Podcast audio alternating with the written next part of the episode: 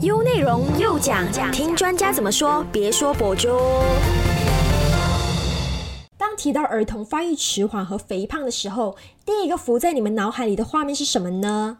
早安，你好，我是中美，欢迎收听唯美观点又讲。当我们看到一个很小很小很瘦小的儿童的时候，我们第一个反应就会问：哎呦，你妈妈没有给你吃饭呐？为什么瘦到这样子？另一方面呢，如果我们看到一个很肥胖的小孩子，或者是说有一点肥胖 QQ 的小孩子的时候，也有人会说：“哎呦，这个小孩子圆圆的很 Q 嘞。”直到现在啊，我都会经常听到父母说：“小孩子啊，小时候胖一点没有关系，长大了之后就会瘦了。”或者是呢，就说：“诶，我的小孩子虽然很瘦，但是他很有力的哦，健康就好了啦。”其实哦，不只是只有饥饿才会导致儿童营养不良。不良的饮食还有喂养的方式也会导致儿童出现发育迟缓的问题。联合国儿童基金会执行主任亨利·埃塔福尔呢，他就曾经说过：“我们对营养不良问题的理解还有应对方式都需要去改变的。如果只是说让儿童吃饱呢是不够的，最重要的就是让他们吃到健康的食物，这是我们当今所面临的一个共同的挑战。”那除了发育迟缓的问题之外呢，儿童啊，还有青少年啊，他们超重或者是肥胖的问题，也渐渐成为了呃全球性的一个问题。我们国家目前呢，就是面临着一个营养不良、发育迟缓，还有肥胖的这个双重负担。儿童方面的营养负担呢？你以为只是威胁着儿童的健康成长吗？其实呢，儿童的营养方面负担呢，也会威胁着我国的经济发展，还有社会的生存啊、成长跟发展的。今天我们的幼讲呢，就跟你们聊一聊儿童两极化的营养问题。好，我们线上有营养师九玉黄瑞玉博士来到我们的 U 内容，跟我们谈一谈有关儿童发育迟缓和过胖的问题。Hello，你可以跟听众朋友们打个招呼吗？Hello，大家好，我是九一。OK，好，那我们也知道说，儿童发育迟缓和过胖的问题都是关于到就是儿童营养方面的问题嘛。那你可不可以呃，就是简单的跟我们说一下儿童发育迟缓的定义是什么呢？那儿童发育迟缓呢，英文我们叫 standing。那要怎么去定义这一个发育迟缓呢？也就是呃，儿童五岁以下的儿童，他的身高和他的那一个年龄并不符合，就他他比他同龄的会看起来会比较矮。那那个就是发育迟缓哦，OK。那如果儿儿童他有一些好像说话比较慢，就是也算是发育迟缓吗？他也算是发育迟缓。那么我们今天讨论的发育迟缓呢，会是比较偏向于身高和年龄的那一个比例。OK，那我们今天这一段，我们就先开始聊的是有关发育迟缓这一方面的问题。卫生部长凯里就早前还有曾经表示过，我国五岁以下的儿童有发育迟缓和过瘦的问题。其实是什么主要的原因导致孩子发育迟缓呢？那么最主要的原因当然是不良的饮食，还有他们的呃营养摄取量不足。那么其他的原因当然就好像慢性疾病啊、感染疾病啊、环境因素啊、贫穷啊，这些都是会导致发育迟缓和消瘦的问题的。那又是什么原因导致这个问题多年以来都没有获得改善，反而越来越严重？那么其实有三个主要原因，第一个就是我们的全球化和城市化，其实都在改变着我们的饮食结构。这样不呃，就包括大人和小孩。那我们可以看到，其实现在有很多广告啊、食品包装啊，是针对儿童的那一个媒体宣传。那它会直接影响父母，其实为孩子准备什么食物、买什么东西，影响了父母的决定。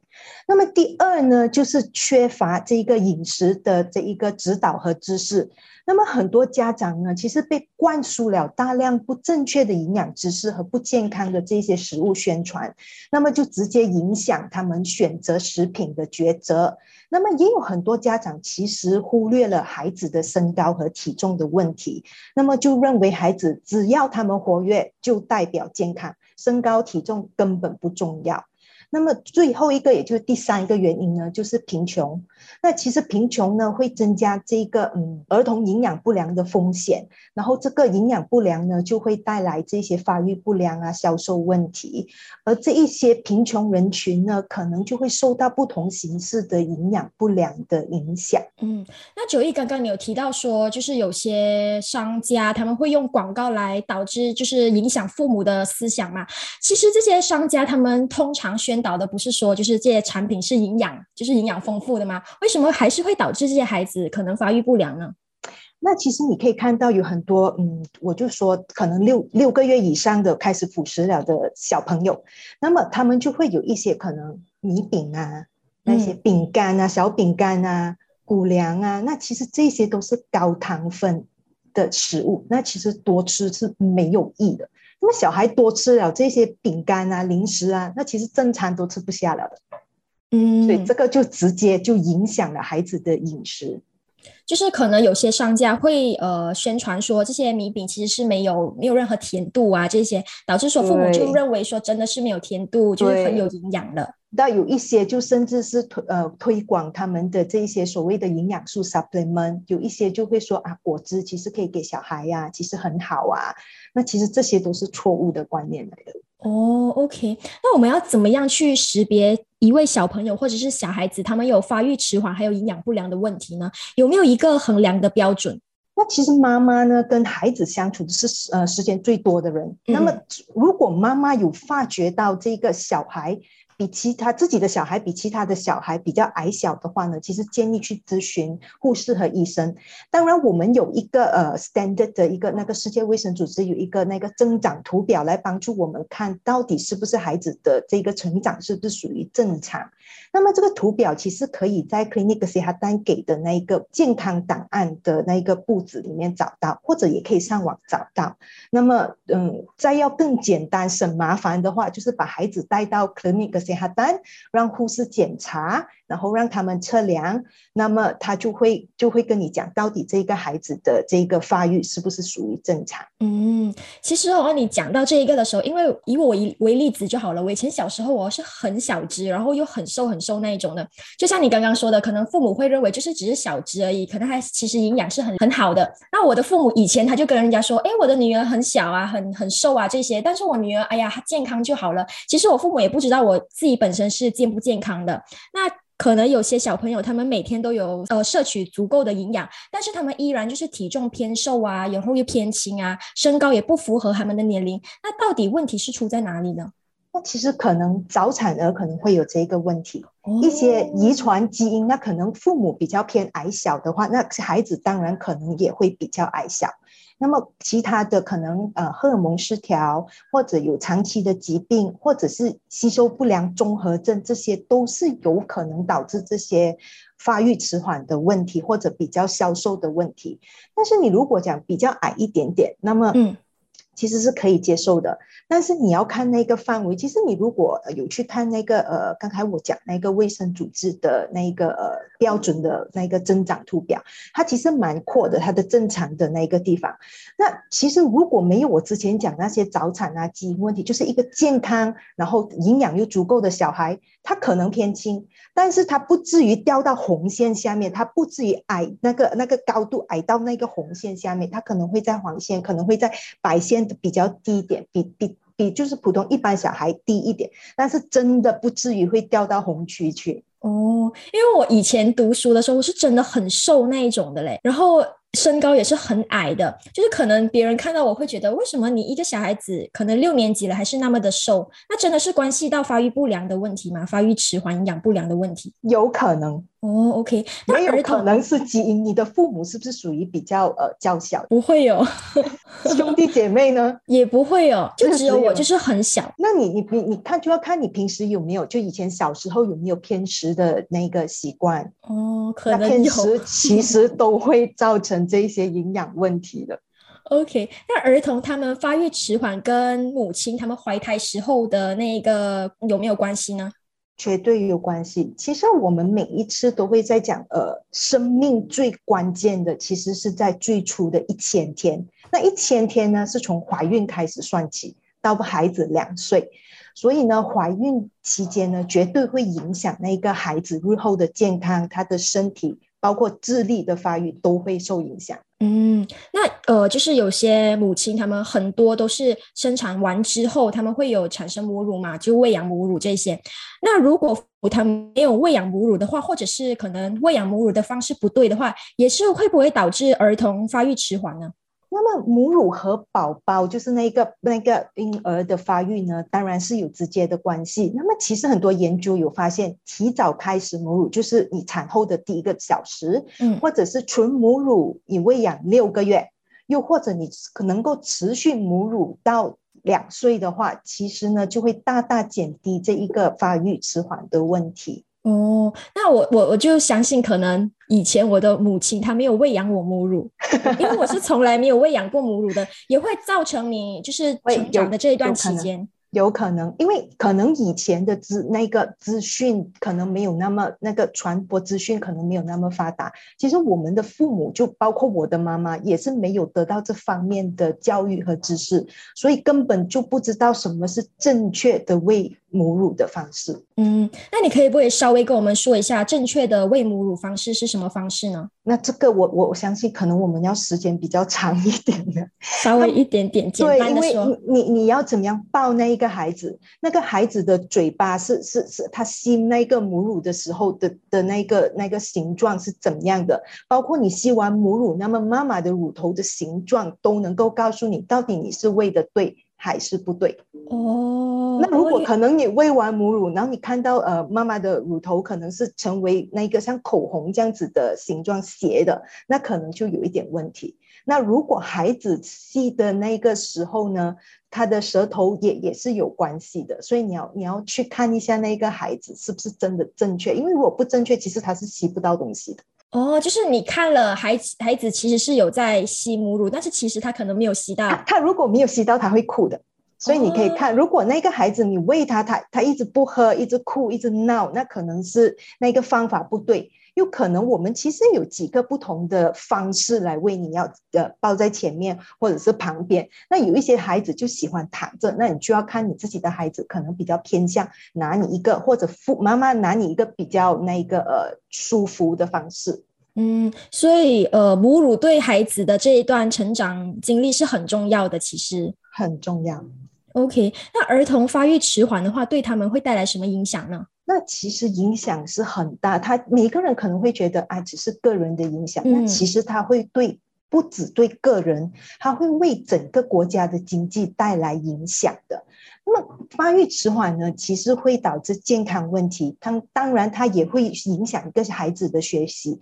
比如一个不健康的孩子常生病，那么他就可能缺课，影响他的学习，那么可能就会导致他成年后，那么他经济的损失表现会呈现在三方面。那可能他的劳动能力下降，他的认知能力下降，又或者他的免疫系统比较弱，然后导致他的医疗费用增加。那么呢，也有那个报道指出呢，发育迟缓的儿童成年后，他的收入比同龄人少二十个八千。那么长远来看呢，就是为了就是会影响个人和那一个国家经济的影响。嗯，就是讲儿童发育迟缓，不是说就是那一段时间而已，可能它会对你成长未来带来一个很大的影响。对对，哦，OK，那呃，父母他们又要去怎么呃注意孩子其实是有儿童发育不良的这个问题呢？那其实父母你你就主要是观察他那个。尤其是在那个头两年，那你就要观察他的体重、身高大概增长的那一个幅度。如果是 OK 的话，就就就没问题。那如果他突然间停滞的话，那家长就要开始注意了。那上一段我们就聊到儿童发育迟缓的问题嘛。另一方面呢，我国的儿童肥胖啊，或者是超重的比例也相对的比较高。那我要问九一的就是，我们要怎么样的去定义一位儿童是有肥胖的问题呢？那肥胖呢？我们都懂，成人我们马来西亚是在在东南亚国家排第一。那么五岁以下的儿童呢，大概有五点二八线是属于超重或肥胖。那这个比例呢，其实算高，因为它在东南亚国家中排名第五，我们排名第五。那么一般呢，我们也是从那一个我刚才讲那个呃世界卫生组织的这个呃身高体重的图表来来到定义，到底一个小朋友是不是超重。那超重呢，它就会有定义分，那就是超重的标准中位数的两个那个呃标准差，那么肥胖就是差三个标准差。那么这样子听可能很复杂，那如果你有看到那个图表，你就一段就是一一一点上去，你就可以知道到底自己的孩子在哪里了。嗯，那儿童他们过胖的话会有什么后果呢？儿童过胖呢，其实它是直接影响很多疾病的，它会它会造成很多疾病的这一个直接原因。那可能是肠胃道的问题呀，可能呼吸的方面的问题呀，心血管的问题呀，二型糖尿这些问题。我们先讲一讲肥胖对童年期带来的影响。那么我们都知道，小朋友可能呃看到另一个小朋友肥胖的话，可能他会嘲笑他，那可能他会导致他。的行为上跟他的情绪上，其实会会有一些呃忧郁的的这这些问题。那么再来，儿童肥胖呢，可能它会持续，那么就会导致青春期或者成年后都肥胖。那么呢，这些都会导致这个呃可能慢性疾病的这一个年轻化的的趋势，然后也会带来这些对个人健康啊，会带来很多不良的这一些后果。嗯，那。哦，我其实蛮好奇的，就是儿童他们过胖的话，是不是说他们摄取的营养过多？其实是的，其实就好像如果一个孩子，你每一天都喂他喝汽水，或者吃蛋糕，其实是很容易会造成那个孩子过胖，因为糖分摄取量太高。那小孩你不可能逼他减肥，你不能吃，你只能吃这一个呃菜，你不能吃肉，那又对他的营养这个呃摄取不好，所以儿童肥胖最好是可以的话避免，因为到真正发生了要来改善呢，其实是一个蛮挑战的。嗯，你有没有遇过就是儿童他们过胖，然后父母带他来见你的，就是要解决这一个儿童过胖的问题，有吗？其实父母如果孩子过胖，我发现都会比较开心。我也不明白为什么，因为觉得可爱，可能那其实父母都没有意识到，其实那一个健康问题是会影响一辈子的。嗯，那我们要怎么样去解决儿童过胖的问题？那如果家里有过胖的小孩呢？那你就要尽量让他少吃多餐，控制。当然是控制那个食量、那个分量，而不是去控制他不能吃某一些食物，比如不给他是淀粉类的，这那个是不对的。那你要摄取的是平平均的饮食，那么可能给他少吃多餐，多鼓励他动，多做运动。OK，刚刚你有提到说，有些父母他们可能认为孩子过胖就很开心嘛？你觉得其实我们马来西亚的父母啦，他们对于儿童发育不良、儿童发育呃迟缓，还有过胖的问题，其实他们意识高吗？对于这一方面的，其实父母是知道有这些问题，但是父母会更加注重孩子学习方面的这一个成就，多过于他们的身高比例跟体重的这些问题。这是我发现的。刚刚有提到说，就是发育迟缓会对整个国家的经济带来影响嘛？那过胖会不会也对这个国家经济带来影响呢？也是会。那如果你想象一下，如果一个过胖的孩子因为成年后，然后呃得到的慢性疾病，那就需要更多的医疗费。那么其实不止影响他给的医疗费要要比别人多，就比同龄的人多，而且可能这影响他的工作，也影响他的学习。如果他再更年轻就就确诊有这些慢性疾病的话。嗯，那我其实蛮想问的，我国的儿童发育迟缓的问题比较严重呢，还是肥胖的问题比较严重？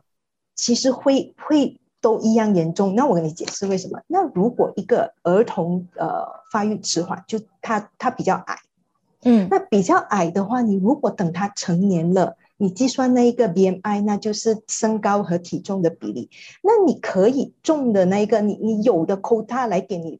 给你重那个提高那个体重会比较少，那么它就会增加肥胖的风险。那其实它是关联的，你越矮的人，他可能会遭到肥胖的那个风险会比较高一点。所以其实是等号的，是一样的严重，一样的的的后果的。OK，就是要以 BMI 来去计算，这到底是因为五岁以下，我们很少会用 BMI 来计算孩子，我们是直接拿他的身高和比例。那么你如果身高比较矮的话，那你就没有太多的发展空间给体重。嗯，这样子讲。你如果比较高的话，那你体重稍微高一点点都。算都都很还会在那一个 normal 的那一个那个 range 里面。那我其实蛮好奇的，以前我的学校有些人是很瘦，但是他很高，那这样子又怎么去算呢？那这一个就会属于 underweight 偏轻。哦，也算是发育迟缓的算是，也算是不健康。那么有一些人高呢，是因为父母的基因关系，那他就长得比较高。那么如果长得比较高，但是他还是很瘦很瘦的呢，那这个也属于是营养不良。嗯，那我相信说，我们马来西亚呃儿童发育迟缓跟过胖的问题都是有关系到就是两极化的营养问题嘛。那这这两极化的营养问题，是不是也间接的带出了我们社会不平等的问题？那我个人觉得呢，营养问题呢是直接影响社会不平等的问题，因为我本身是相信一生人的公平改变呢，是从健康跟强壮的身体开始。那么，如果因为发育迟缓影响了健康，那影响了以后的那个血液表现，那么又在影响了未来的收入，那其实就是从一开始就不平等了。所以呢，营养问题呢，还有那个呃医疗的那个 service 呢，是对对这方面的的这一个不公平或者不平等的问题呢，很重要。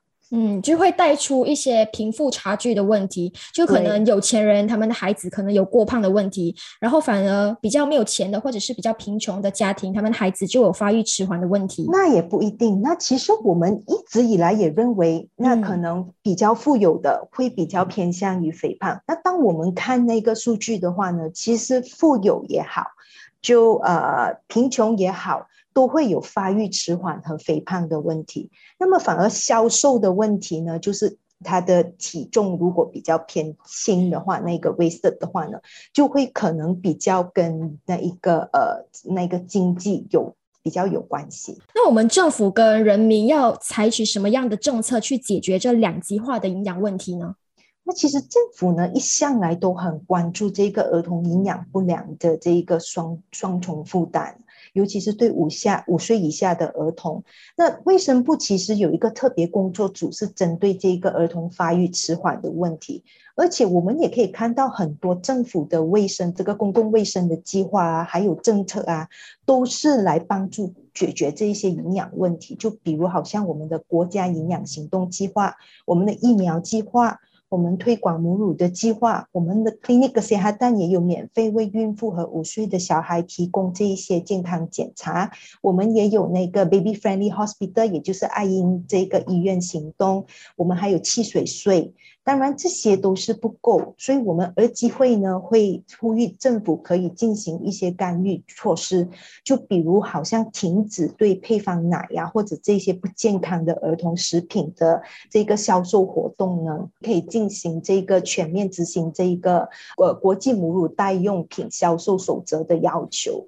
那么呢，除此之外呢，要确保这些呃营养不良，尤其是这些很严重营养不良的儿童呢，可以获得可以负担的这一个呃 treatment，还有就是他们可以去到那个很容易的可以去到 clinic see 哈丹哦，应该是要免费的这些，还有就是加强对这些高风险的群呢，有一些支持他们的活动，为他们提供一些可能资讯啊的指导等等这一些。来改善这一这一些，那么呢，对于可能比较贫穷或者残疾的儿残障的儿童呢，我们也要确保他们得到他们应该得到的这一些呃社区服务。那么政府呢，其实也应该多关注这个食品强化的政策，就好像我们最近我们有那个呃那个盐 salt ionization 加了碘的盐，那那个是很一个很好的政策。那个是什么政策？你可以稍微解释一下吗？那一个呢，其实是在沙巴和沙拉瓦已经开始了，但是在呃，应该是去年的呃年头才开始在我们西马这一边呃实行的。它是一个强化我们的食食用盐盐的一个政策。那么如果提到人民的话，人民又应该做什么呢？那其实人民的。备孕的妈妈、呃，怀孕的妈妈或者母乳的妈妈呢，首先必须要好好照顾自己的健康和还有确保自己的饮食健康。那么可以的话，当然鼓励他们坚持母乳至少六个月或者持续到两年。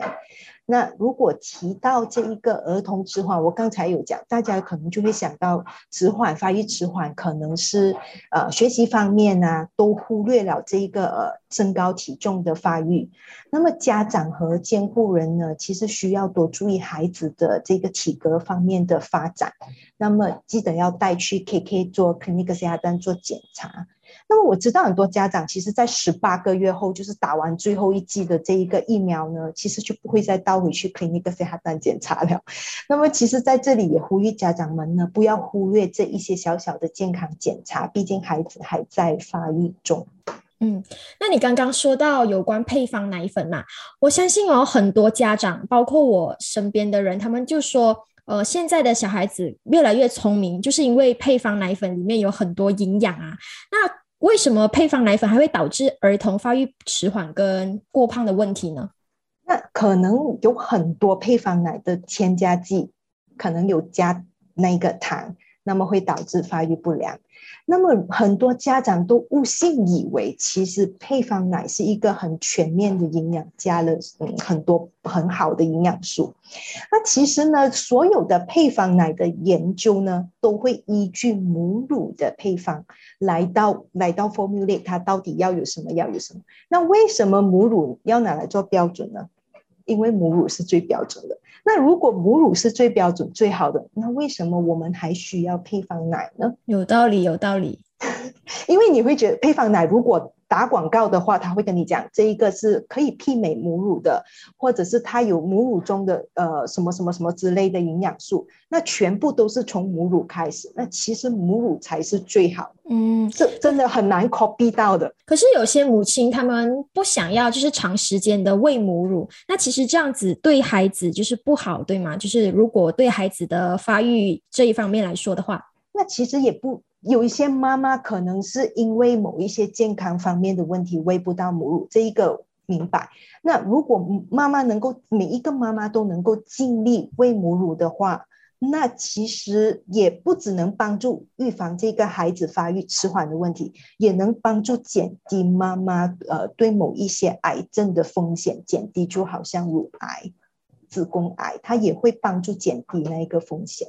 所以是不止帮助那个孩子，也会帮着妈妈。嗯，OK，好。那最后呢，我们要如何的去让孩子有正常的发育？然后呢，要怎么样才可以称得上是营养均衡呢？对一个小朋友来说，那其实要孩子正常发育呢，我刚才有讲到，就是从生命最初的一千天开始，那么就是从怀孕到两岁，就要确保妈妈和宝贝都有得到足够的营养。那么孕期呢，跟母乳期都要都要吃的，确保自己的营养，呃，这个摄取是均衡的。那么宝宝头六个月呢，就最好是喂纯母乳，六个月后开始添加辅食，如果可以的话，继续喂母乳。那么如果你说六个月以上的宝宝呢，要怎么样吃呢？那个呃。辅食方面呢，其实很简单，很多人觉得一定很复杂，那其实很简单。我们把食物分成八大类，那一天至少吃五五种，从这八种里面选五种，吃每一天不是每一餐，所以是很简单的。那有八哪八种食物呢？第一有母乳，第二有谷粮和根茎类的食物，第三有豆类和坚果类，第四有奶制品，第五有肉类。第六有蛋类，第七有维生素 A 丰富的蔬菜，就比如那些比较深色的蔬果类，呃，就胡萝卜啊、芒果啊、绿色的蔬菜啊、南瓜等等。那么第八个呢，就是其他的蔬果类。